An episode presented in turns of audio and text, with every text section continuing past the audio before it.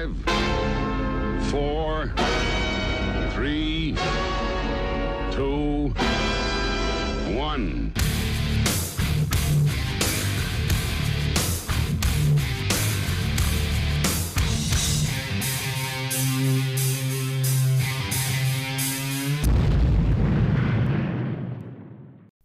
You already know who it is, Punkadelophiles. It's Pocket Lint Eastwood, Unslim Shady, Silly Talent, Fat Jennings. Let's get Punkadelic. Because tonight, what we got on the show is primarily our breakdown or review of Mastodon's new album, and it's like I just take it, took it super, super serious.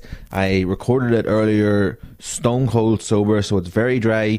It's just me being very serious, very uh, what's the word I'm looking for?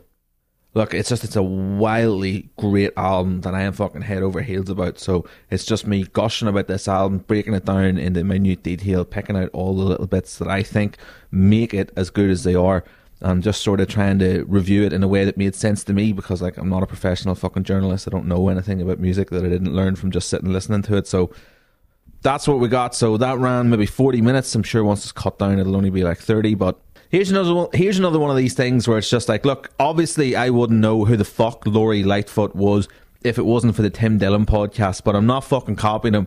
This is fucking public information now, right? But in case you're not a fucking balls deep Tim Dillon fucking fan and on his Patreon, let me fucking tell you a little bit about it. But little bit about this lady. She's the mayor of Chicago and she rules it like it's bananas. Some of the publicity stunts and whatnot that she's been up to over the years are just outrageous. Anyway, just follow Tim Dillon's podcast just to hear what she gets up to, a running commentary on what she gets up to. But somebody in her office filed a fucking lawsuit against her. So this is the exact words that I'm going to read out from the legal text here. So 39 at all times in the plaintiff's handling of the suit against the Chicago Park District that he he did not owe any professional duty to the city of Chicago or the mayor of the city of Chicago. While the defendants may have had police power to remove Christopher Columbus statue from Columbus Plaza in Arrigo Park to maintain public order, neither she nor the city, the city of Chicago had any ownership interest in the statue or its disposition, as agreed between the plaintiff, his client, and the JCCIA. so this is obviously just the fucking preamble here. This is the established facts, I believe. Now here we go. Neither the defendant nor the City of Chicago were a party to the letter agreement and its subsequent oral modification, which would have allowed the JCCIA to keep the statue so long as they agreed to not display it within the city limits of the City of Chicago. Okay, so it's about removing a fucking Christopher Columbus statue. Contentious issue, of course. Tons of fucking Antifa and Italians have a vested interest in getting rid of it and keeping it, um, respectively. So.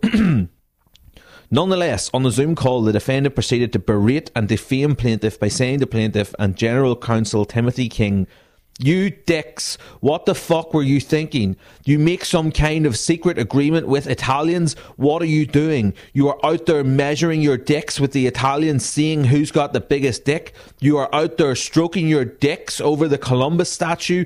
I am trying to keep Chicago police officers from being shot, and you are trying to get them shot. My dick is bigger than yours and the Italians. And the Italians. I have the biggest dick in Chicago. Where did you go to law school? Did you even go to law school? Do you even have a law license? You have to submit any pleadings to John Hendricks for approval before filing. John told you not to do a fucking thing with that statue without my approval. Get that fucking statue back before noon tomorrow or I am gonna have you fired. Doggy. Kinda wish it was my mayor. That is fucking crazy. Okay, so here we go. Here is a fucking dude. Someone is suing Ed Sheeran wanting credit for writing "Shape of You." fucking hell! What's going on in your life that you want fucking credit for writing an Ed Sheeran song? That is fucking disgusting. So there's a whole fucking horrifying Guardian article here about it. Ed Sheeran is a magpie who borrows ideas. Copyright trial here's. Look at his stupid fucking face. Ugh. Ed Sheeran has been accused of being the magpie who allegedly borrows ideas from other artists for his songs on his first day of a three week copyright trial over his hit single Shape of You. Okay, where's the business end of this article? Where's the thing? Wait hear? Sheeran has already given the writers behind TLC's 90s hit No Scrubs a credit of, on Shape of You after comparisons were made between the two songs. So this fucker's out here robbing ideas all around him and fucking still coming up, like fucking putting two and two together and coming up with two somehow. Like, what the fuck? So that's just fucking horrible. Everyone involved in that sentenced to death right away. Please and thank you. There's you're telling me it took fucking three people and however many people plus however many people are in TLC to write that heap of shit. Also found out disturbingly through that article that that's the most streamed song on Spotify. Like, what the fuck is going on out there? All right, so anyway, there we go. There's a couple of things straight off the bat tonight. Lori Lightfoot and the fucking Ed Sheeran fucking is a fucking thief, a dirty, rotten thief. You are very welcome to Punkadelic Podcast. Please rate the podcast if you're listening on Spotify. Rate it five stars. You're able to see it right there in the episode bio. Thank you to everyone that did take us up on that already and has rated the podcast.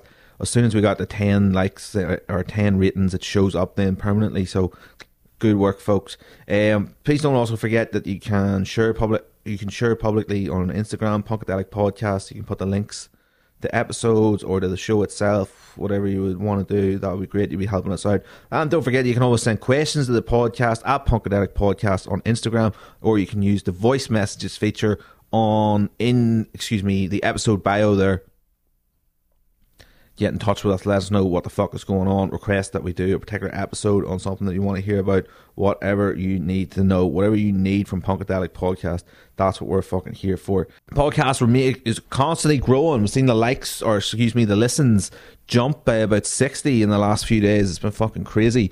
Um, since we hit 1k, there's obviously a couple of people being like, holy shit, they hit a thousand. What the fuck's going on over there? So, um, that's it. We're off to a cracking start tonight. As I say, that big review of Mastodon is coming up. Me gushing, just getting gay about this album. Stone cold sober, so dry, gonna be so boring for so many of you. But the guys, the fucking three or four people out there that might get it, like you will get it. You'll know where I'm coming from. I try to describe it like I try to write my notes like I was writing a review of it for a magazine, sort of, you know.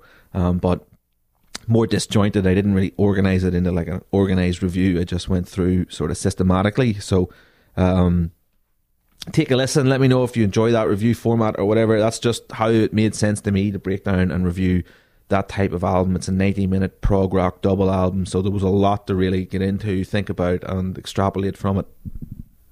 But I'm pretty pleased with how it went and just glad to have platform here where I can talk about shit like that and take left turns like just doing sections of it stone cold sober. So that'll be, you know, we'll probably have a bit of crack here now for a while. We do have stuff to talk about. Stuff is coming up. We've got a lot of movies to talk about. We've got recommendations. There's books coming out. Um, we've got fighting to talk about. And uh, then also don't ever forget that we are the home of the best segment in podcasting, Walloper Watch. That's coming up at the end of the show. We've got some pictures this week as ever. Now, on with the show for right fucking now. What's up first? Okay, I've got to go across here. I've got another news link. No idea what this is about. Oh, here we go. Yeah. Oh, I love when I surprise myself with these things. Florida teacher beaten and hospitalized after attack by five year old student, police say. The victim could blink and breathe regularly, but was not able to vocally respond following beating at Pines Lake Elementary School in Pembroke Pines. A South Florida teacher was taken to hospital last week after she was attacked by a five year old student, leaving her dazed and unresponsive. Well, it's nice to hear a story that doesn't involve teachers having sex with their students for a damn change, I guess, but the troubling incident started when a five year old boy had to be removed from class for throwing things around and flipping the chairs, police said. The youngster was taken to an empty cool down room where the attack on the teacher allegedly took place, police said. The teacher was taken to the hospital, blah, blah, blah. The young suspect is still being investigated for possible aggravated assault with hands, fists, and feet. It's unlikely he'll be criminally prosecuted. Okay, well, yeah, it didn't go down in Texas, baby. Prosecutors will be hard pressed to show that this five year old had the ability to distinguish right from wrong, the police representative said. The victim, in her late 30s or early 40s, is about 5 foot 4 with a slender frame. She suffered a concussion and other injuries after the enraged special ed student between 50 and 60 pounds unleashed on the teacher. So it's a group with special needs. The way he pounced on her and the way she fell backwards and smacked her head, it was a severe concussion. She's got other bodily injuries from him jumping on her, attacking her, kicking, punching, biting. That's going to lead to surgery. And I love this as part of the fucking principles thing. At all times during the incident, our campus was secured. this was not a mass shooting incident. Don't confuse it with it. Jesus Christ. So, like, how the fuck are you going to get beat up by a five year old? I mean, like, like, that's pretty embarrassing. That is pretty fucking embarrassing. I gotta say. So, so top TV recommendation for you Punkadelophiles, as I like to give out every now and then. So this is not like a world beater. This isn't a show that I'm having up there with the likes of The Sopranos or The Wire or Game of Thrones, but a show that I'm thoroughly enjoying just because I've just decided this is going to be my show now because it's based on a book by an author that I like, who I'm going to recommend you a book from in a moment to illustrate that point.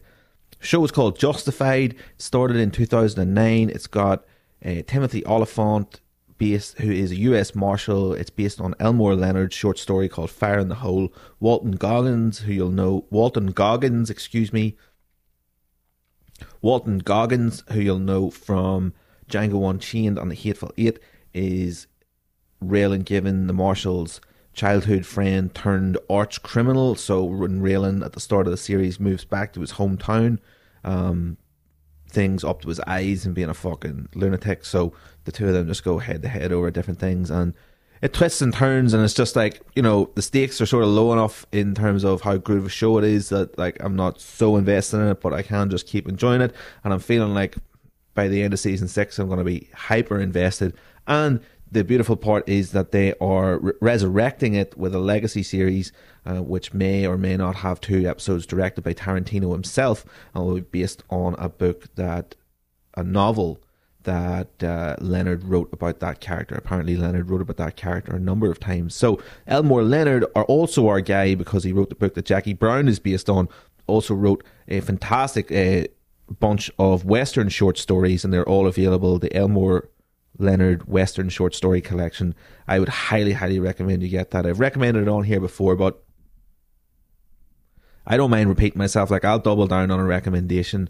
Just the antidote to all the fucking blue lights going up into the sky, fucking blockbusters, people getting resurrected, shows that are fucking four, five seasons long. Just like short Western stories, getting to the point of the matter people, you know, have guns one minute, don't have guns, then they're in trouble. You know, the stakes are always life or death, basically, because it's out in Arizona.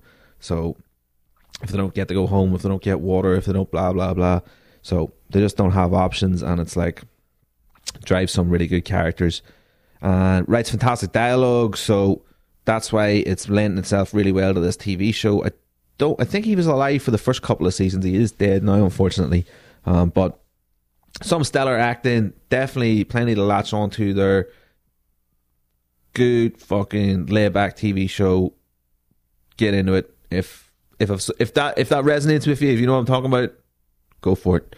Now, also, what about uh, Michael Mann is writing Heat Two as a novel, and it's coming out in fucking August. Thirty five dollars on pre order as a hardback and then he is also working on his next film. So I'm psyched, obviously, about the novel. I mean, who the fuck doesn't want to know? So the novel is going to serve as both sequel, so we'll see what happened afterwards, and prequel, so we'll get to know sort of how that crew came together, I believe. And it's just like, oh hell yeah, who doesn't want to know more about what that crew used to be up to in Heat? That's a fucking that's money. Get that made. All right. So then I also have this article that's going to tell us about what Michael Mann is going to do for his next film project. Heat director Michael Mann is getting closer to the start line on his passion project Ferrari thanks to some strong new cast and a big domestic deal. We can reveal that Oscar nominee Adam Driver, Penelope Cruz, Shailene Woodley, and more are newly aboard for the big budget biopic of racing mogul Enzo Ferrari. Driver is replacing Hugh Jackman in the title role, while Cruz will play his wife. Oh, Woodley will play the mistress, and it's going to start filming in May in Italy. The movie, which Mann has been working on for two decades, is set during the summer of 1957. Ex race car driver Ferrari is in crisis. Bankruptcy stalks the company he and his wife Laura built from nothing 10 years earlier. Their tempestuous marriage struggles with mourning for their one son and the acknowledgement of another. He decides to counter his losses by rolling the dice on one race 1,000 miles across Italy, the iconic Mille Miglia. God, I probably butchered that. The project has famously been through multiple iterations, but this is as far along as the casting has been at any stage. Mann will direct from a script by Troy Kennedy Martin, who's credited here as writing the Italian Job remake script. It's like, oh, that's the best we've got here. Um, and Mann based on, oh, Mann's also having writing, and it's based on Brock Yates's book Enzo Ferrari, The Man and the Machine. So yeah, there you go. Adam Driver playing Enzo Ferrari, Penelope Cruz playing the wife, and then there's a mistress on the scene. So there's going to be fucking fighting in there. We're going to have Penelope Cruz going fucking Latina hysterics, and uh, Michael Mann's directing. Like I am fucking here for that. I need to see that. I need to get more well versed also in Michael Mann's fucking history. I need to see Thief. I need to see Manhunter. I need to know more about what this man can do. As you know, I'm totally fucking gay for Heat.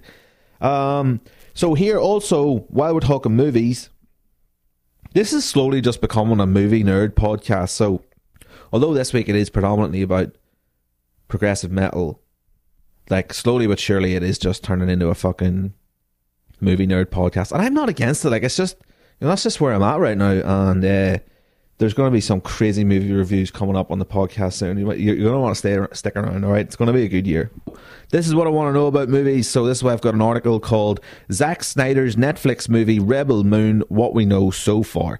Production on Zack Snyder's new sci-fi movie Rebel Moon will get underway soon. Here's your rundown on everything you need to know. Bingo. Now get to the point succinctly here. Snyder teaming up with Netflix once again to produce and direct his next major project, Rebel Moon. The new movies are described as an epic sci-fi adventure with a Star Wars, a Star Wars in terms of scope and scale. Okay, so it's that size. Okay, here's an updated look at what we can expect from Rebel Moon and everything we know so far.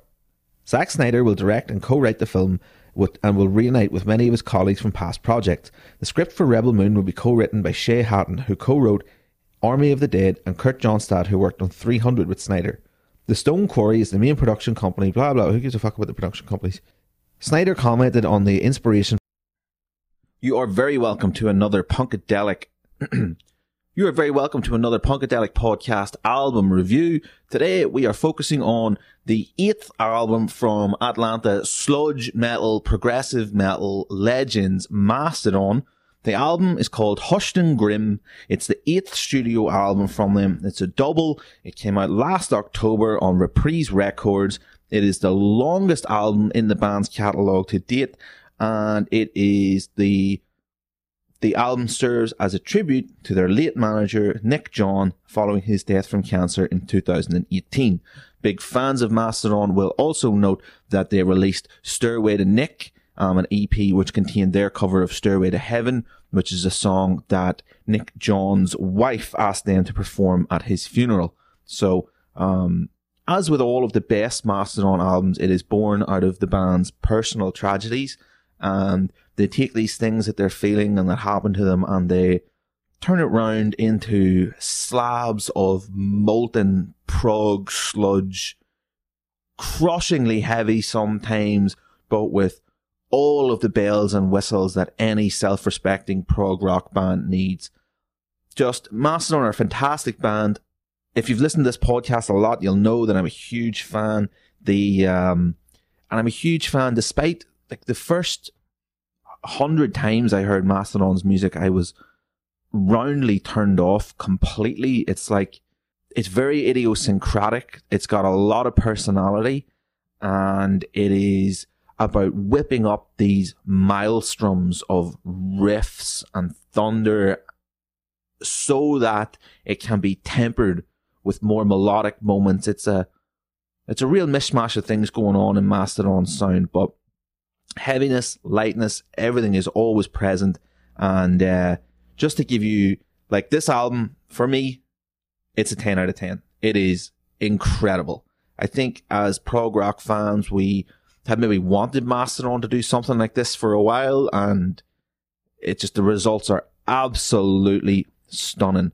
So to get a little bit more into the details of the themes of this album and how and why this came about, I'm going to leave a link to an excellent Revolver magazine uh, article in the in the in the bio for this episode, which is an excellent interview with the four guys and you will learn a lot more about them and about this album. You'll be excited to hear this album. And in my in my personal opinion, that is what good music journalism should do. It should get you fucking pumped up to go and listen to it. It should point out where the highlights are. And, you know, I'm not really super keen on reviews pointing out lowlights, but if there's like a total duffer on an album, let's go for it. Mercifully, that's not something that I'm going to have to contend with here today. So, we're going to break this album down in a way that makes sense to me here today. I don't know if this is like a good way to do reviews, but with a 90 minute Mastodon album, there is really, really quite a lot to talk about. And I'm no music theorist. I cannot play an instrument. I don't know anything like that, but I've spent so much time in my life listening to metal, and I'm such a huge fan of hard rock and heavy metal that, you know, I, I, I sort of know what I'm talking about at this stage. All right. So trust me, come with me. We'll get into this breakdown. We're going to go through our overall impressions. We're going to break it down track by track. We're going to break it down side by side as though we were listening to it on vinyl.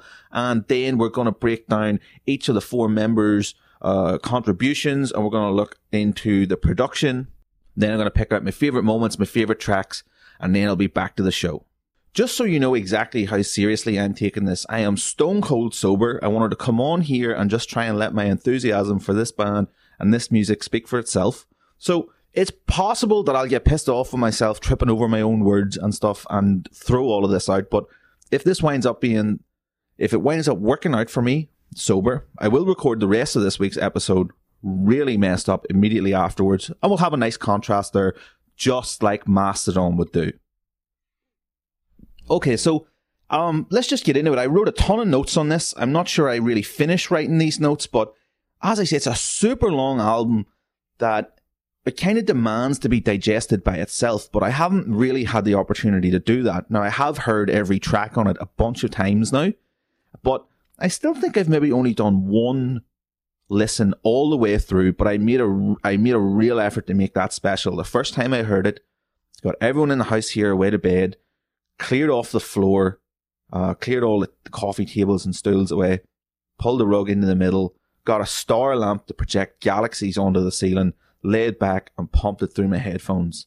And uh, you know the uh, liberal application of psilocybin mushrooms into your bloodstream before listening to this album will improve it immensely. Like, what was it Bill Kelliher said about the last Mastodon album? It's like, you don't have to be on drugs to listen to our music. But if you are on drugs, you might really, really dig what we're doing here. So that's where we're coming from. So, uh, yeah, I guess then without any fucking further ado, let's get into it. So I wanted to start this review then with uh, my overall impressions. Okay. What, like, I'm not going to lure you into listening to a 90 minute album, uh, by immediately starting fixating on one thing within one song. So let's talk about this as an album, as a 90 minute long piece of work. This album re- retains a certain amount of the vibes that Mastodon were going for on Cold Dark Place. It's haunting. It is slow in places, most definitely slow. Um, funereal, you might say. Um, I guess that's kind of just another way of saying slow. It just shows you what a bad writer I am. But slow, funereal, Mastodon's doomiest record to date. That is something I would absolutely stand over. The doom factor is dialed up on this album. Now, obviously, it's Mastodon, so they riff out and they do crazy different things, but there are a ton of super big, reverby, doomy moments on this album. We'll get to it all in time, but as an overall impression, that's a good one to take away. If you like doom metal and you like Mastodon, you are going to shit over this album. So I find that the the album, the flow of the album, it kind of winds its way um, with Mastodon and the left turns that their music can take and the changes in time signature and the different sections and the strange arrangements.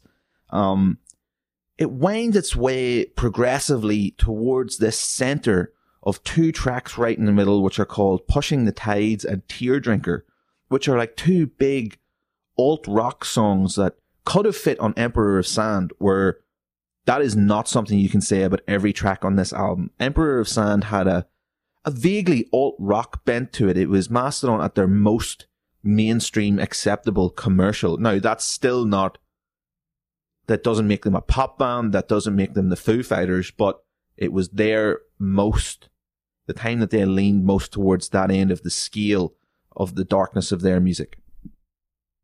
But at the centre of Hushed and Grim, we have Tear Drinker and Pushing the Tides, which retain some of that alt rock vibe from Emperor of Sand. So it's like Mastodon never leave anything behind them. They only develop on stuff that they've done before. They only seem to get better with age. Like a really, really fine wine. So those two tracks feel like a an oasis of alt rock in a desert of fucking prog. And the what the build up to get to that section on the album and then what happens after that are prog perfection. Like just you get everything you could want. I like how this album splits into sides on the vinyl release. We'll break down exactly how that looks a little bit later. Um, but if you were to consider it as four EPs, each one would have sort of its own distinct flavour. I find that this album contains Mastodon's biggest and best ballad to date. Had It All is probably not the Mastodon song that I'm going to visit the most often because it's a he- highly emotionally charged song um, dedicated obviously to their late manager. And, you know, it's like a family affair. Troy Sanders' mum plays French horn on it, and there is a guest guitar solo from Kim Thayil from Soundgarden, which is like very like grungy anti solo, but it sounds like something that Brent Hinds would play a little bit also. Definitely Had It All is one you're going to want to check out. If you like that emotional side of Mastodon, this is one of their better songs in that vein to date. Now, having said that, this album also has significantly heavier moments than the band's course through the last three albums would suggest. So if you've been following the band, you know, they moved through that four, at the start of their career, they moved through that four album suite. Uh, Remission, Leviathan, Blood Mountain, Crack the Skye, all based on the four ancient elements. Um, Fire for Remission, that's why it's so fiery and metally and just about screaming. Leviathan, which is a concept album based on Moby Dick, obviously based around the element of water.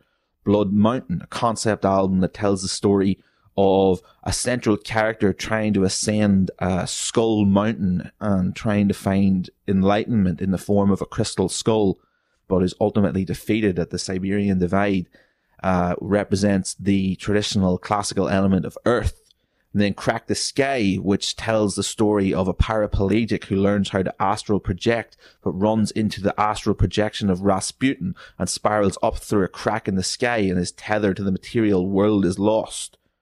That was them exploring the themes of death and loss of uh, a Brann Dailor's sister by suicide when he was 14.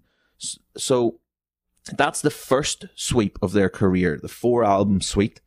Then they move into The Hunter, Once More Around the Sun, which are like weird, eclectic, not concept albums at all, and introducing newer and lighter textures, um, bumping up Brann's position as lead vocalist in the band, and moving away from the heavily progressive concepts of of the previous four albums.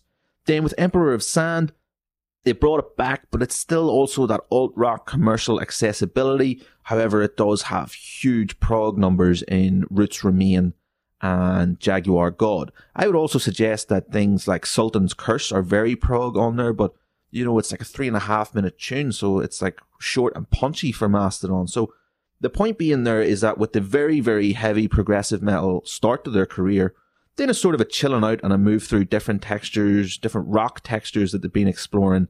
Then to try and come back to conceptualism and metal, but making it commercially accessible. To have come through into this album and have it be as heavy as it is was kind of a total surprise for me. I was I was kind of shocked.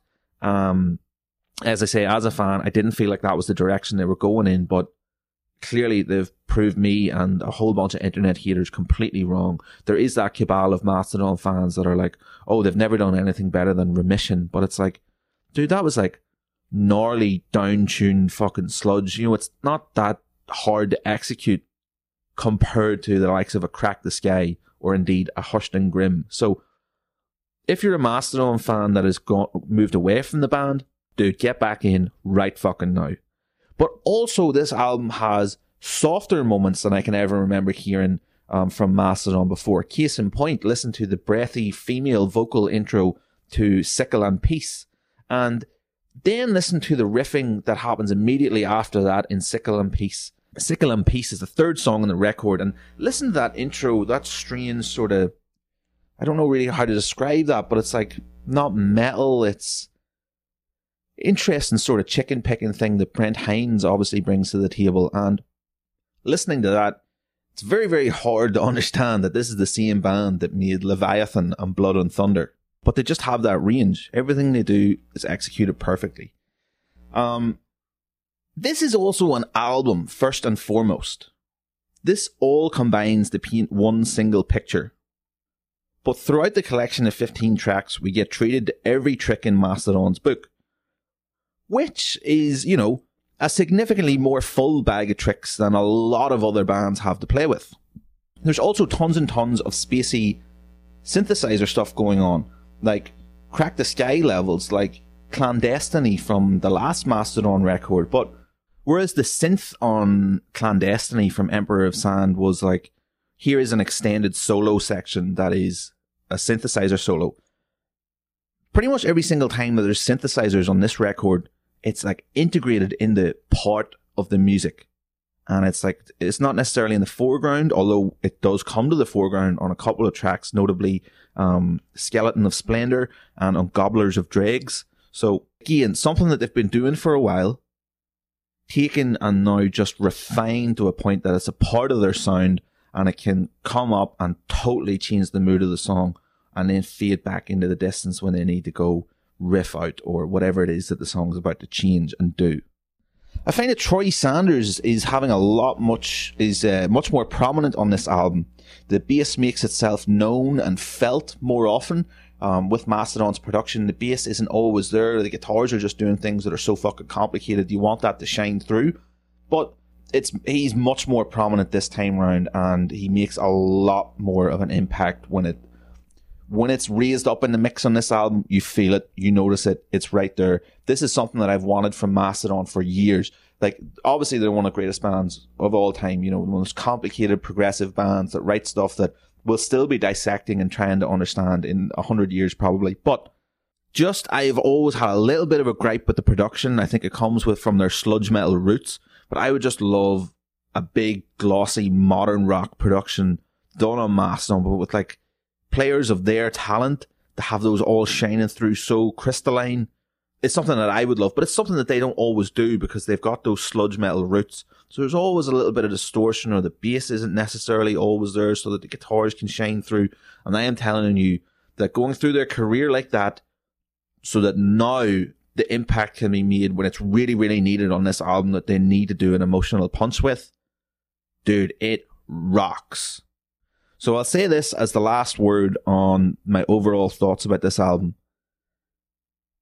There is an epic quality about this album. It's epic. It's long. The songs are long. The songs, there's maybe only one that's less than five minutes long. And there's a number that go six, seven, eight minutes. Now, there's no 14 minuter on here. There's no Last Baron. Um, but there is an eight minute in Gobblers of Dregs. And again, this is kind of meant to be consumed in in one sitting. So if your favorite tune from the album doesn't have your favorite guitar solo, it's like, well, you know, they weren't going to put all their eggs in one basket.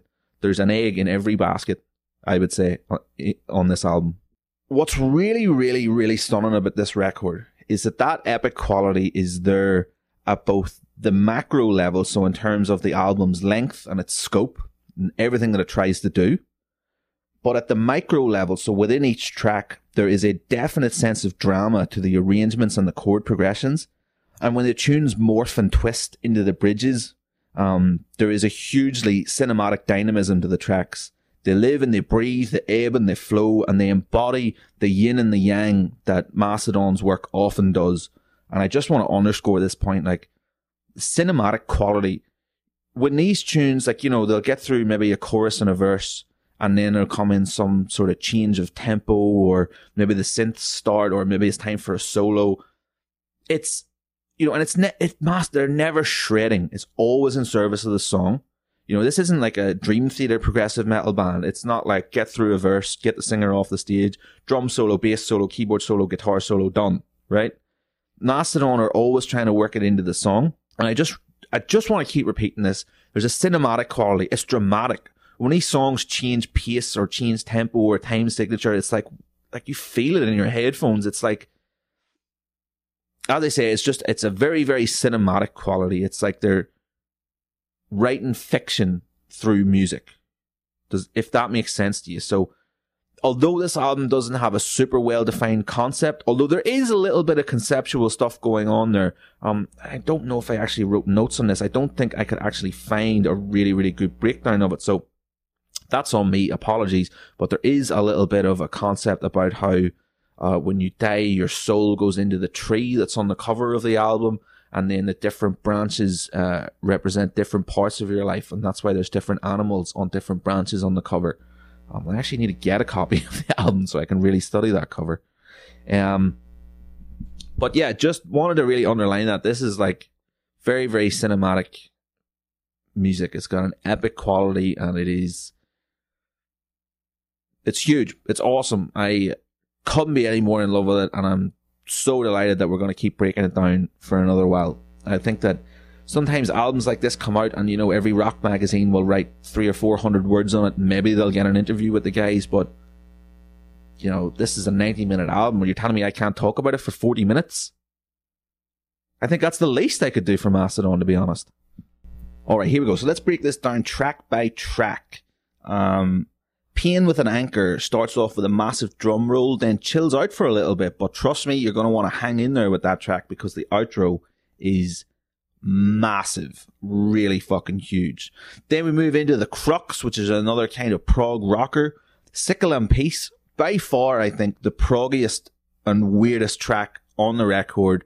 That's Mastodon fucking about with time signatures and textures and different bits and pieces to a really, really high degree. And as I said, it's got female vocals in the intro, super strange riffing people are to love that one. If you're into the weirder side of things, if you're like an Opeth fan, you're to shit over that. More Than I Can Chew, definitely one of my favorites from the record. This is big, apocalyptic. Like it's got reverb that comes, it feels like it's in, it feels like this song is being played by them in another dimension. And that's the level of reverb that's on those crushing doom riffs. Great track. The Beast, this is obviously the song that Brent's had the most input into on the album. Um, starts off with real chicken picking and his vocals, uh, and then moves into a real, real rock and middle section with a guest guitar solo from Marcus King, the blues player. Skeleton of Splendor is the track that I believe is lyrically most dedicated to Nick John. This is grand. It's gothic. It's retain. This is what's really retaining those cold dark place vibes. It's grand. It's gothic. It's spacey and it's synthy. The synth is working on here. This is one of the best tracks to hear the synth the synthesizer playing that's been integrated into their sound. On Tear Drinker, track seven, there is a bass solo. They brought back the bass solo for God's sake. Pushing the Tides. That's the only track that doesn't that is less than four minutes long. It is sick. It's uh, cut a fit on Emperor's Sand quite well. Great track. Peace and Tranquility feels like five songs in one. That's another one with different movements. The Dagger, this, or maybe it's just called Dagger actually, not quite sure, but this is a wildly fun extended drum break. You know, there's a, I think there's like a perfunctory verse at the start and then it's just Brann conjuring up all kinds of atmosphere. There's those mystical Eastern tones that every prog release must have, and all kinds of bells and whistles. And I think maybe an additional percussionist helping them out there just really, really. Like, when have you ever thought about, oh, the drum break on an album was really, really good? I mean, it's been a fucking while. Had It All is their best ballad to date and has that big guest guitar solo from Kim from Soundgarden. Savage Lands might be the best track on the album. A kick ass intro, heavily Blood Mountain vibes. If you missed the Mastodon that made Blood Mountain, this is the track for you on this album. There's tons of screaming vocals, but they're buried under layers of other shit that's going on. So you feel like you're getting screamed at. You feel like it is that old Mastodon, but it's doing so much else. There's the bridge in the song is almost the entire reason that I wrote that whole note, that whole section about how epic and cinematic and dramatic this album is, when a song decides to change direction, you're like, holy fuck, this is the best fucking example of that on the album. And then it's got a kick ass solo, which is uh, like a Doom solo. It like brings the Doom fucking hard. This is a cosmic fucking track. If you like like Blasteroid, the spacey side of Mastodon, this one as well. So imagine a song that was on both Blood Mountain and Crack the Skye. But also don't forget that it's exclusively from Hushed and Grim. And it still all makes sense. I'm very, very taken by this song. Gobblers of Dregs.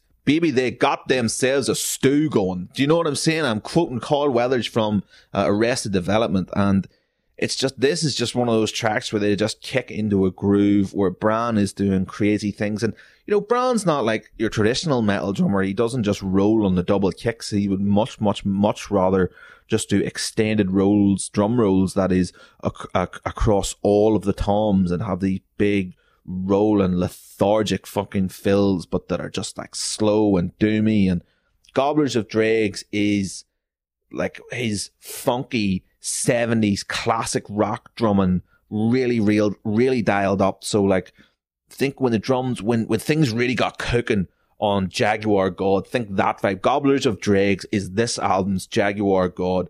It is incredible. They bring the funk. The solo is epic. The synth is huge on this track. It is I know I've said this for a couple of them already, but I think Gobblers has to be my favorite track from this record. And maybe the, well, I think Gobblers of Dregs or Savage Lands, if you, if you forced me to pick a song that was this album, that was a microcosm of this entire album, I would say it would have to be Savage Lands or Gobblers of Dregs. Uh, Eyes of Serpents is a slow burner, long build up, but has maybe the best solo on the album. And then the final track, Gigantium, is like a kind of a departure from Mastodon and a kind of a departure from the rest of the album in that it's quite hopeful and major key and happy. And you're like, what the fuck are these boys doing? But again, it's, you know, it's rounding out the album. So we've had all the yang. Here's the fucking yin. You know what I'm saying? At the very, very end, it's long. It's got a big guitar solo and it ends on like a kind of a plaintive cello note. And it's just like, yeah, that's the right thing to do because no one member of the band should have had the last note on the album because they are so jailed together as a band on this album that it's just I say this about a whole bunch of things, but we are just lucky to have Mastodon. We're lucky that we were alive at the time that they were releasing new music. Everyone that's born after this point is going to have to go back and find Mastodon. We were right there for it. All right, so you still with me, everybody? Um, we have broken down our overall thoughts about the album, and then we've gone track by track. Then I'm going to do something else here, and we're going to go side by side. So we're going to look at how this album splits up onto vinyl.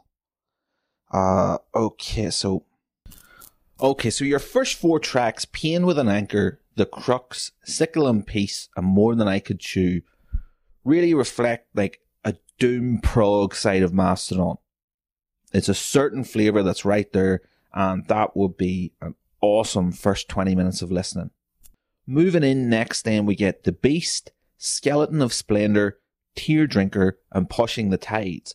So you get The Beast, which is the most Brent Hinds song on the album, Skeleton of Splendor, which is the one most dedicated to Nick John, and both of the alt rock, um, the alt rockiest songs on the album. So although Brent is taking you somewhere Brenty, which is always the strangest part of Mastodon, and you know there's twangy chicken pecking country in, infusions on there, but very spacey midsection and then Skeleton of Splendor, which is their most considered and dedicated to Nick John. So the first half of this four track side, you know, is giving you a lot to a lot to think about, a lot to chew on. So then it's balancing that out then by giving you a lot to rock out with on the second half.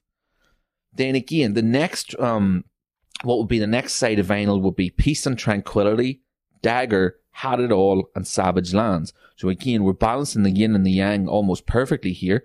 Peace and Tranquility is epic and feels like five songs. Dagger is weird and mystical and has that extended Brann uh, drum break in there. So then that's giving you a lot to think about. So it's Peace and Tranquility, which feels like five songs. The Dagger definitely, it feels like a solo because it's just Brann being accented by different percussion players. Then we bring into Had It All, which is the ballad and it's affecting and it's got that guitar solo. But to balance this whole EP out, then it closes on Savage Lands, which is the most rocking intro, the, most metal intro on the album. And that rounds out that side of the vinyl. And then for our last side of vinyl, we have the three longest and most epic songs on the album. So this one has got the most pronounced flavor, the most easily attributable single flavour, and that is Gobblers of Dregs, Eyes of Serpents, and Gigantium, are the long, jammy songs where they're trying to wrap everything up. So, looking at it here on Wikipedia as well, we see that we've only got two Brent Hinds writing credits on here, but that's, you know, that's completely to be. Oh, sorry, excuse me. That's uh, those, that's lead vocals. All tracks are written by Mastodon. Yeah, I guess they don't split those. So, um, yeah, there, there's only a couple of tracks with lead vocals from Brent Hinds on this album, which some people have complained about. But given the quality of the interplay between uh, Troy Sanders and Brann Dailor these days, I don't think anybody's going to give a shit. But there you go. That's another way of looking at it. Just how does it go side by side? And the answer is perfectly, as with everything about this album, splits up into four nicely, differently flavored um, EPs, if you like to think about it that way. So how does this compare to their discography so far? Well, as I explained already, it's in the vein of their original first four suites of albums in that it's big and epic and progressive and they're indulging a lot of their tendencies.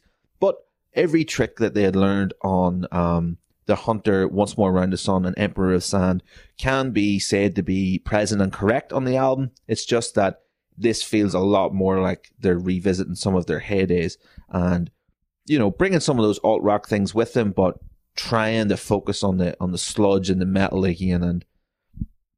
And I would say that there are largely elements of Blood Mountain on here. Crack the Skye, certainly. Those are the two albums that loom the largest from their discography on this one. And I feel like, although they're not my favorites, those are the two consensus by critics and fans, their best albums although it's not my absolute favorite, I would say, you know, Blood Mountain is their most technically accomplished album. I think it's just, it just they nailed that concept and they also had some mainstream acceptability there. You know, it's not quite as abrasive as, well, I mean, it's nowhere near as abrasive as Leviathan for my money.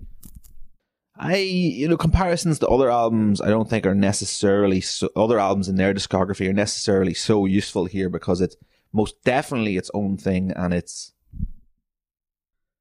and it's so excellent and it retains little bits of everything that's gone before. Uh, those comparisons, you know, I did them for you, but trust me, this is its own thing. All right, how are the vocals on this album? And the vocals are largely clean, not a ton of screaming on here, um, although it does feel very, very metal in places, and there's tons of interplay between Troy and Brann, and you know, those two are just getting to be better singers all the time. And to be honest, it's very, very impressive on this album. Um, you know, the vocals never ever take away from it. And just, they're lucky to have three distinct singers that they can all draw different textures from to work with each track. So, uh, that's uh, that's stronger than ever. Bad vocals are something they always level at Mastodon, especially live. But in the studio, when they can do the wizardry and they can trick it up, they are nailing it these days. So with the bass, we talked about how much more prominent the bass is. There's a solo in Tear Drinker, so he is getting musically, Troy is uh, a lot more prominent on this album, uh, whereas previously his bass was kind of, uh, you know, it was here and there in, in like very, very audible places on albums, but in this one, there are moments where he is just electrifying. So awesome. So drums then. Uh, at the album level, I just suspect that the mere mortal will never understand just how great Brann Dailor is. Like, it's just impossible. The soups that he is fucking cooking up there with those sticks are just crazy. Um, when you think about Mastodon's music, you think that he records the drum tracks first and everything else goes on top of that. So it's just mind blowing. Like, it must so- look and sound insane, him just playing the drums there. Maybe they have demoed guitars, but absolutely mind blowing. Also on this album, that funky 70s rock groove that I talked about that he does sometimes they slip into that groove very, very comfortably a couple of times on this album. Um, look, look into it on Peace and Tranquility and Gobblers of Dregs. They're the best examples that I can think of of that beat on this album. You know, he's amazing. He's stunning. He's not like really any other metal drummer. And um, I always love to see him dicking about with his extra percussion in the studio and the behind the scenes videos, the timpanis, the bells, the whistles, just into it. And obviously, he also has that huge showcase in Dagger. So, yeah, he, he's present and correct. He's doing all kinds of Brann shit on this album. Uh, guitar riffs. All right, so there's nothing in the really, really catchy Mastodon range here. There's not like a Blood and Thunder or the Curl of the Burl here. But the guitar riffs are always used a massive effect within the songs. When the thunder comes, it fucking comes. Mastodon, Mastodon are often just not doing things the straightforward way, and on many places in this album, they see that borne out. It's just always in the service of the song. I would say the More Than I Can Chew intro is a standout. It is just huge impact. It's kind of like brutal and ugly and simplistic and, you know, brutally simplistic, excuse me, but huge. The doom is real on that track. For fucking real. Alright, guitar solos then. This is another major source of that ever present epic quality that we've talked about on this album. Really, really, really spacey. Totally in the vein of what Brent Hinds was doing on Crack the Skye, And plenty of them too. And more Brent soloing is always a good thing for me. Lots and lots of his spacey reverb, cosmic tone, and tons of that cocked wah. Just that's his signature sound, and he's sounding great. The synthesizers, these are a huge part of this album, and in a number of places, they really, really, really elevate the songs. It's not just there to provide like an air of spaciness like it was on Crack the Skye. These are awesome. They're getting a lot better at integrating that or the production of the album. Look, I'm no expert on this, but it seems that whatever they needed from this new producer, they got. They've just turned in their best album, so something must have been going right. Everything that needs to simmers and reverbs and warbles really, really pleasingly in the background where it's necessary. And it just creates these gilded moments across the album. Um, so they've got some new textures in here and it sounds like they're a refreshed band and they've just turned in, as I say, their career best. So has to be some credit deserved there for the new producer. Um, I really defy anybody to listen to Gobblers of Dregs and argue that, um, this, this, this isn't their career best album. Um, this producer, David Bottrill, previously worked on Tool's Lateralus, Muse's Origin of Symmetry, and Peter Gabriel's So. So this is a dude with production fucking pedigree, alright? This guy is quite clearly a bit of a genius, and has also worked with Smashing Pumpkins, Dream Theater, and produced the Stone Sour double album. So that's the kind of pedigree we're working with here. It's not like, you know, they didn't produce themselves, they didn't go back to their usual Brendan O'Brien, and just something brand new, and it's given them the best results of their career for my money.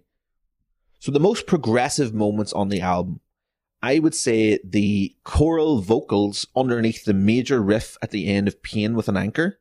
That's kind of a new thing for them. Sickle and Peace is the proggiest. Uh, might be the best summation or encapsulation of this album in one track. And I know I'm contradicting myself because I've already said that Savage Lands or Gobblers of Dregs might be, but I'm very conflicted on this. But certainly those are three that could be considered to be the album in microcosm.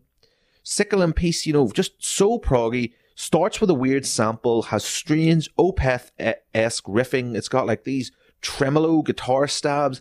Uh, Brann Dailor cuts fucking loose, and there's a huge solo that goes out on like a dirge, like a fucking big doomy thing, backed with more choral vocal effects, and then like a fake end. You know where you think the song's ended, and then it's like and comes fucking back then with the last 30 seconds reintroduces the melody again and then goes back out on a droning repetitive bass note.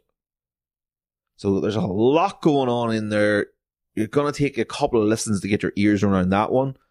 And across the album, when tunes start to change direction, it's kind of like a dizzying, spiraling feeling that's brought on by just these those really active parts where the tunes are just warping and changing and they're doing different things. Um, unbelievable. Really, really brought the prog on this album. Unreal. That's exactly what we want, right? we've all heard standard heavy metal. We've all heard blues rock. We've like these guys are out there. They're just being they're out there being you know Genesis or Yes for our generation, and it's it is mind blowing. For every member of the band, what are their best individual moments on the album? For Brann, the drummer, it's got to be Dagger, like that extended break where he just gets to do all the things he wants. That's awesome. But in terms of within a song, because like they just as I I'm gonna repeat myself a bunch in this because you know, like I just am, but they come together as a band and gel and mesh so well. You just it's hard to pick out individual elements of what's making a song so good sometimes. But Brann's performance in Savage Lands is monstrous. For Brent Hinds, obviously the Beast, where he has lead vocals and it's like very, very clearly influenced by him.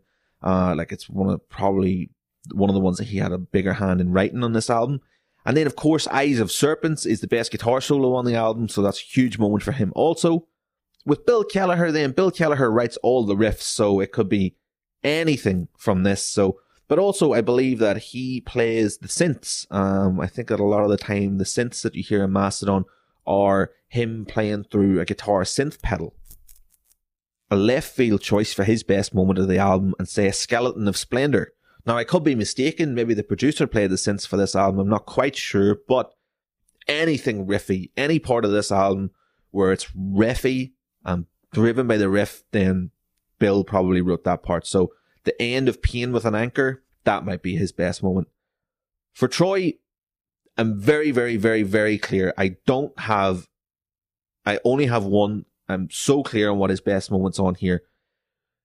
Troy's bass part that underpins the solo in Gobblers of Dregs is huge. It's probably my favorite bass part in a Mastodon song ever, produced with perfect tone, played perfectly, matches everything else that's going on in there. It's a perfect song. So I don't know. There might be something intangible here that I am not explaining very well, or don't like. I'm not able to explain. That's possible too. Like I'm not a fucking journalist. Um, I'm a dickhead with a podcast, but it fucking hits the spot. It's so satisfying. It's so good to hear like chunky bass tone and Mastodon's music. Incredible moment.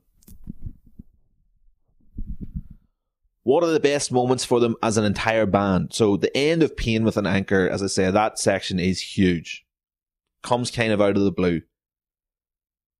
Once Gobblers of Dregs gets going, going, and Brann introduces that funk beat at about the five minute mark, that's an incredible moment then you also know that you're about a minute and a half away from that point of Troy's fabulous best bass performance on a Mastodon song and that gigantic solo and the synths are kicking off on that song.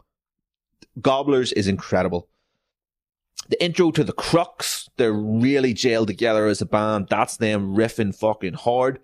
In the middle of the beast, uh, Brent handles the intro and the outro, but in the center, you can, it's just, all of them at once, the all four personalities right there, making the perfect racket. In the intro to Peace and Tranquility, it's like so off kilter and weird.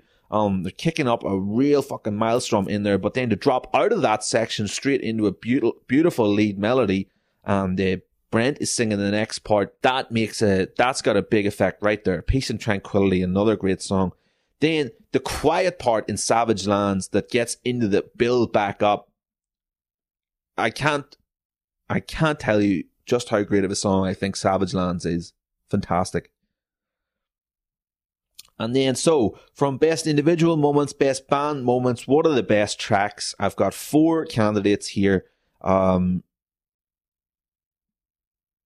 More Than I Can Chew, Gobblers of Dregs, and Savage Lands are my personal favorite tracks on here. But I also want to shout out Had It All, which is a really quite a moving ballad for a sludge metal band. So, um, quite a moving ballad, but still retains a little bit of their weird angularness in that guest solo from Kim from Soundgarden.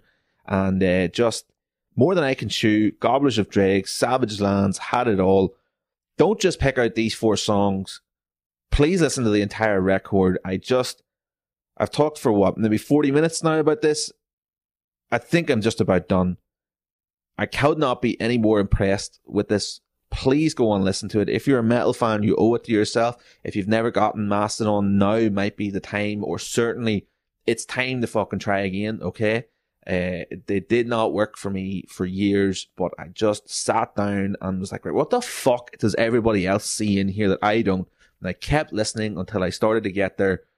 Now I'm here. I'm never getting off the fucking hype train. I don't think they're ever going to turn in a bad record. So super just delighted to be a fan of this band and 99% certain I'm going to have to go and see them on that co-headline tour with Opeth and take a bunch of acid and just let my mind fucking melt. So what I think to wrap this up that we really just need now is a Blu-ray of them playing this all live with tons of spacey visuals behind them. And that would be that's gonna be one of the best nights sitting in the house with a bunch of psychedelic drugs and buddies you could ever have. So that's it. 10 out of 10, 100%. I don't take, when an album has this much going for it, I'm not going to be here to nitpick. That's not the punkadelic way. I'm here to blow shit up that I fucking love and try and get you guys on board with it also. Just, you know, progressive metal, 90 minutes long, Mastodon, sludge. It sounds like totally inaccessible, but it's a fucking superb record. It there, it's art at a high level, and you know, never let anybody tell you that heavy metal isn't for fucking intelligent people because here is something that proves 100% that it is.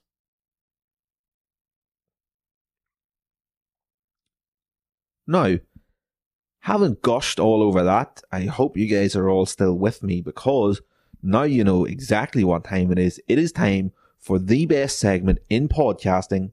It's Walloper Watch. They live in your community. Get the fuck out. They comment on your posts. Oh, not again. Their parents feel them. Fucking disgraceful. They are Wallopers.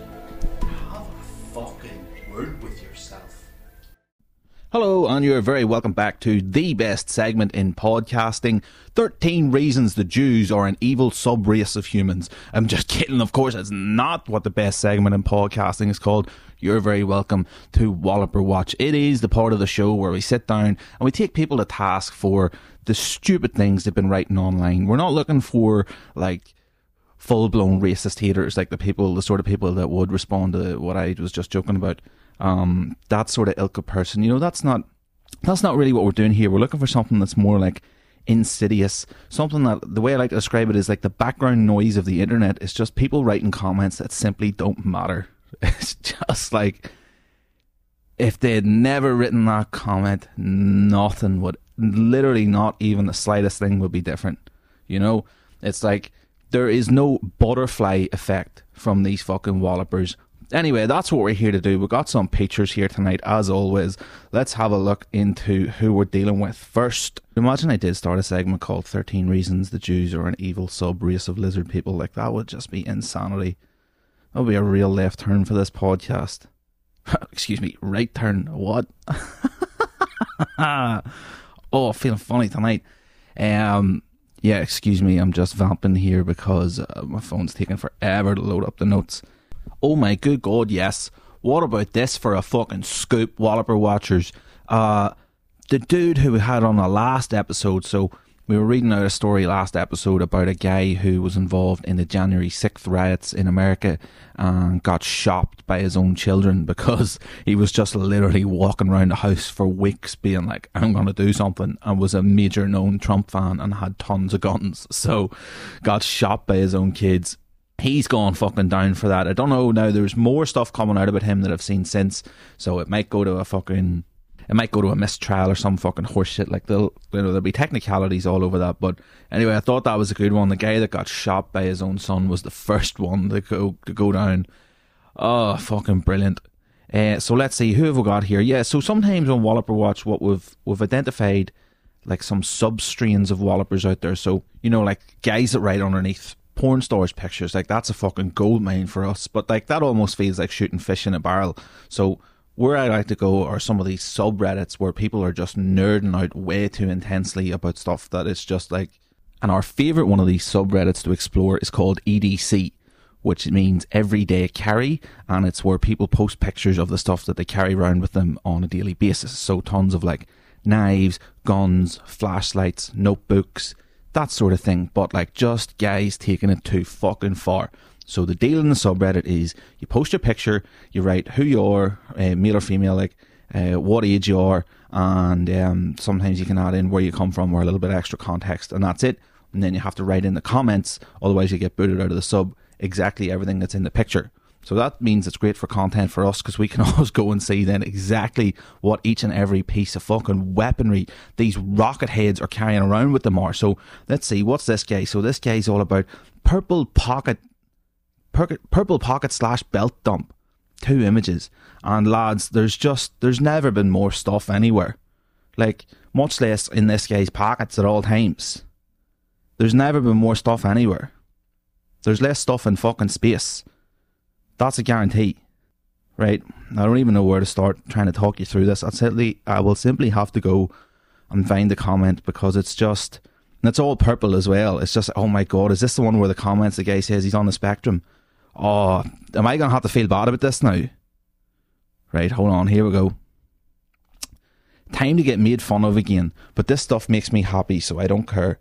I haven't done one of these in a while, so here is my updated, mostly purple EDC pocket slash belt dump. Before too many comments and questions roll in, uh, presumptuous, I, I find. Uh, let me address if you know we're not all going to comment on it, pal. Some of us are going to fucking slobber about you on our bedroom podcasts. Okay, some of us fucking go there. All right, is this it? Is this going to be the bit that gets me fucking noticed, Punkadelophiles? Is this what I have to do now? Right. Well, that's what we're going to fucking do. We're going to make fun of this fucking gimp. Here we go. Look. Exhibit A. I am on the autism spectrum. One of my obsessive interests is purple EDC gear. I carry all of this stuff because I don't adapt well to changes in my routine. This stuff allows me to quickly deal with just about any issue without it impacting me too greatly and causing a meltdown. Yes, I know this is ridiculous. I wish I didn't feel the need to carry this much stuff, and I've tried not carrying it, but without it, my anxiety is way too high okay, so look, that's all well and good, and like I half feel sorry for this cunt that he has to carry literally the contents of the cruise ship Titanic around with him every single day, and it all has to be purple. But my problem here is like one, two, three, four, five. Sorry, I miscounted. One, two, three, four, five, six. Six of the things are knives. There's a scalpel, I want to say, also a number of wrenches, two multi tools. And those are just the things that I feel like I would have a good chance of stabbing you to death with. Like, there's all kinds of shit here that more creative people than me would have you fucking knackered with. Absolutely, no doubt. And this um, neurodivergent is out there running about with it all. And it's just like, if that guy gets mugged, anybody in a fucking six block radius, watch the fuck out because there's going to be the most heavily armed mugger ever just cruising the streets now. And all the shit's going to match. Hey, fucking yay. That was absolutely fucking nanners. I couldn't even believe that there. America, y'all got probs. I guess at least there was no fucking paces in there. No guns. Thank heavens for small mercies on that one, I guess. But there you go. People are out there carrying small arsenals around like they're in fucking Mariupol. See, there's a timely reference for you. I'm getting good at this. I am getting fucking good at this, alright? But by the time, of course, this podcast come out, that fucking city ain't going to be there no more. So that's going to be a dated reference right away. Alright, here we go. So here is something fucking rare for Walloper Watch. Here's a guy who Wallop watched himself. Okay, I'll just, I, I almost stopped breathing like not even a little bit, but like a lot when I read this comment because it's like I've never like I've never seen a more perfect response to anything in my life. Okay, I would say i will go there. Right, this is the most perfect response there's ever been to anything. You can take your books of fucking Winston Churchill quotes and shove them sideways up your arse. Like this is, you know, in the new media, in the new sense of what English exists as today this is a fucking belter. You ready? First tweet we're looking at here in, a, in the thread is um, a guy is retweeting a headline from the Telegraph, and that says exclusive. The Duke of York will pay his accuser more than 12 million quid using money from the taxpayer. And then uh, the guy that's retweeting that has said, I fixed that for you. You're welcome. So he must obviously doctor that headline from whatever it was. The Duke of York will, the Duke of York paying settlement fee or whatever, you know, I don't know. But brilliantly, then, who has replied to this guy? This guy's nobody, like, he's just a fucking guy that's out there. The account that's replied to that one is British Royalist, and the profile picture is, of course, Union Jack, and then I don't even know what the Christ that is in the middle. Some sort of coat of arms, like something royal. But anyway, his comment in response to the Duke of York taxpayer thing is You are wrong. You really need to educate yourself on royal finances. Exclamation mark. Which speaks for itself. We don't even need like if you've ever watched Wallopers with us on this show, you'll know that that is just ground floor day one 101 Walloper watching right fucking there. But then the response that, as I have said before, is so perfect it hurts. It comes from himself. So that's British Royalist replying to British Royalist. And his next tweet just says, How does me telling people the truth make me a nonce? He's obviously just be getting absolutely slandered, and rightly so. Fucking walloper. Okay, so here we go. Here is a list of five headlines from The Guardian, and I want you to pick the odd one out with me, okay? So, this is their um this is the opinion section one day recently. Uh, I'm not I'm not sure when the fucking date was. I never am when it comes to this part of the show. So, here we go. Here are the five headlines that are on the front page of the Guardian's opinion section. I wrote the book on pandemic psychology. Post COVID will take some getting used to. As a Russian, I don't know how to live with the shame of Putin's aggression. The Kamila Valieva case shows yet again that the IOC is betraying teen athletes. I've been waiting 15 years for Facebook to die. I'm more hopeful than ever. I have one question for delivery drivers. Do you need to use my toilet? And that's by our old favourite Adrian Chiles, who's up to his fucking journalistic best as per usual, as we can see there. Here's another guy that's out here fucking expressing opinions on Twitter. Um, I know everyone is excited for The Batman and have high expectations, but for me, I'm keeping my expectations very low. What I am seeing from this film is how good of a Batman film this is and how good of a film this is. What I have seen so far, this film is a 7.9 for me so far. And please, no hate. I would love to see your guys' opinions too. Now here was the here's the rub, okay? Eh? At the stage that that comment was written, the movie was not out. So this guy's written a whole bunch of waffle off the trailer this film is a 7.9 for me so far from the trailer. So there you go. We've got a psychic on our hands here. But then it's just like his tweet immediately previous to these was currently taking a shit. And it's just like, well, we're not really dealing with a fucking real brainiac here, are we? Okay, here we go. So Arnold Arnold Allen on fucking Twitter um, had this saved well before he starched Dan Hooker at the weekend in the UFC in a absolutely shocking turn of events as far as I'm concerned. Made it look fucking easy. Um, he's saying, "Don't worry about it, mate. It's three pound for club card owners, which is free and saves you a lot across the whole shop. Tesco, I'm expecting a limited AAA meal deal." And then, so this Arnold Allen, he's replying to Ariel Helwani. He's on there He's a up and coming fighter. He is um, trying to make a name for himself off the fact that he's a big fan of a Tesco club card meal deal, and all the American journalists love it. They're eating it up, you know. And like, fair enough, whatever. And this guy is fucking ri- written back to him here. Can you capitalize the rest of your name, please? Because in fairness, it is Arnold Billy Allen on Twitter, and like the last two words are not capitalized. And it's just like, what's it to you, like? Who are you? Fight him to do it then. Fucking fight Arnold Allen if you want his fucking Twitter name to change. That's the fucking rules. And after Saturday night, I am not taking that. No way, no how. Said it before, and I'll say it again. My perfect dream MMA career is take on Kyle Rittenhouse, Boris Johnson, Sam Alvey, final boss Arlene Foster, and retire in the ring.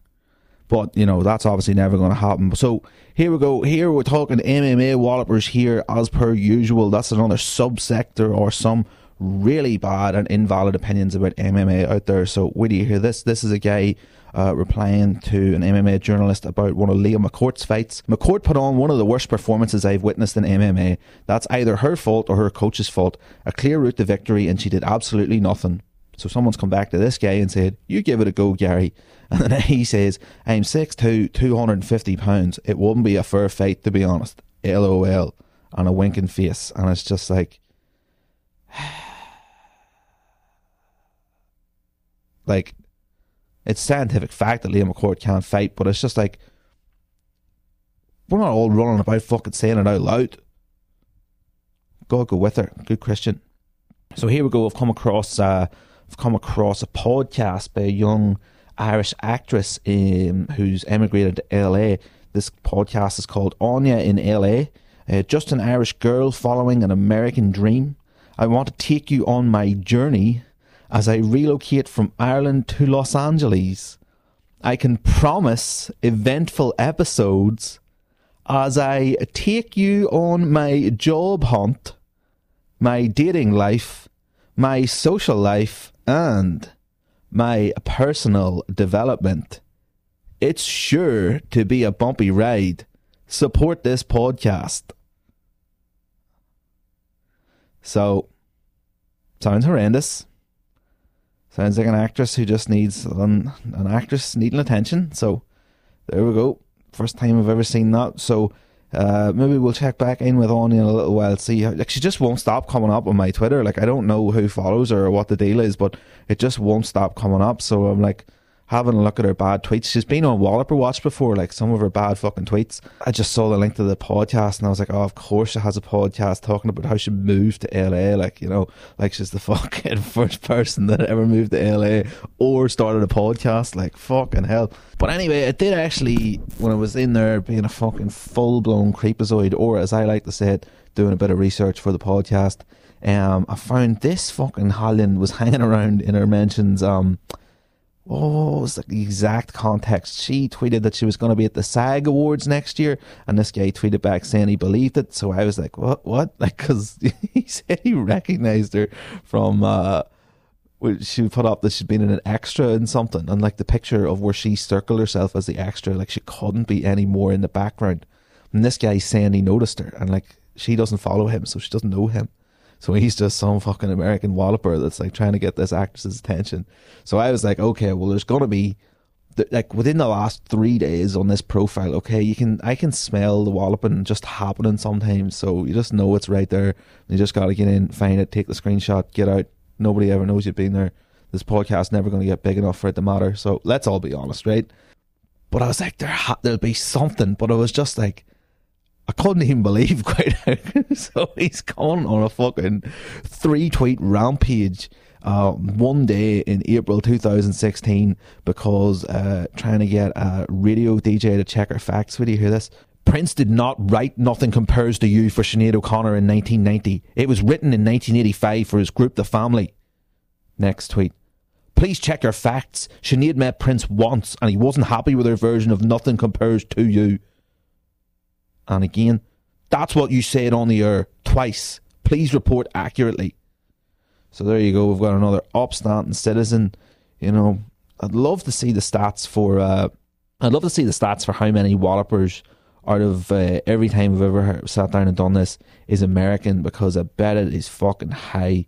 They seem to do like they're really, really pulling their weight as per usual. But um, last but not least on Walloper Watch this week, we've got a another previously defined subgenre of wallopers, and that is from the Bunz Facebook group.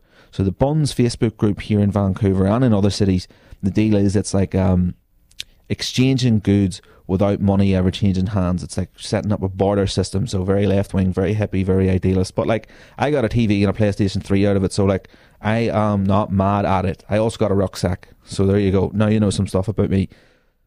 Pretty good setup, but those invite a number of fucking cretins to come and do stuff in there. So this is what I've seen in there recently. A young lady was a young lady had posted in there saying she needed hair models, um, and you know, or, or was doing like free haircuts as part of her uh, certification as a hairdresser.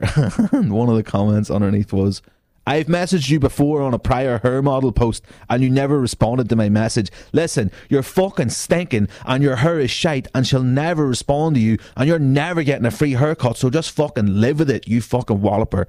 Alright, listen, that's the fucking show for tonight, everybody. I hope you've had a good time with us. It was uh this was a banger. I'm not sure how long this is going to be. I do apologise. I'm going to try and keep these to manageable times. I was looking back through the podcast there, and there was one that clocked in at two hours twenty. What the fuck was I smoking? Um, and where do I get more of it? Because we need to reorder that. Uh, no, but seriously, rate the show on Spotify. Write to the show on Instagram. Now also join the show on Reddit www.reddit.com forward slash punkadelic podcast.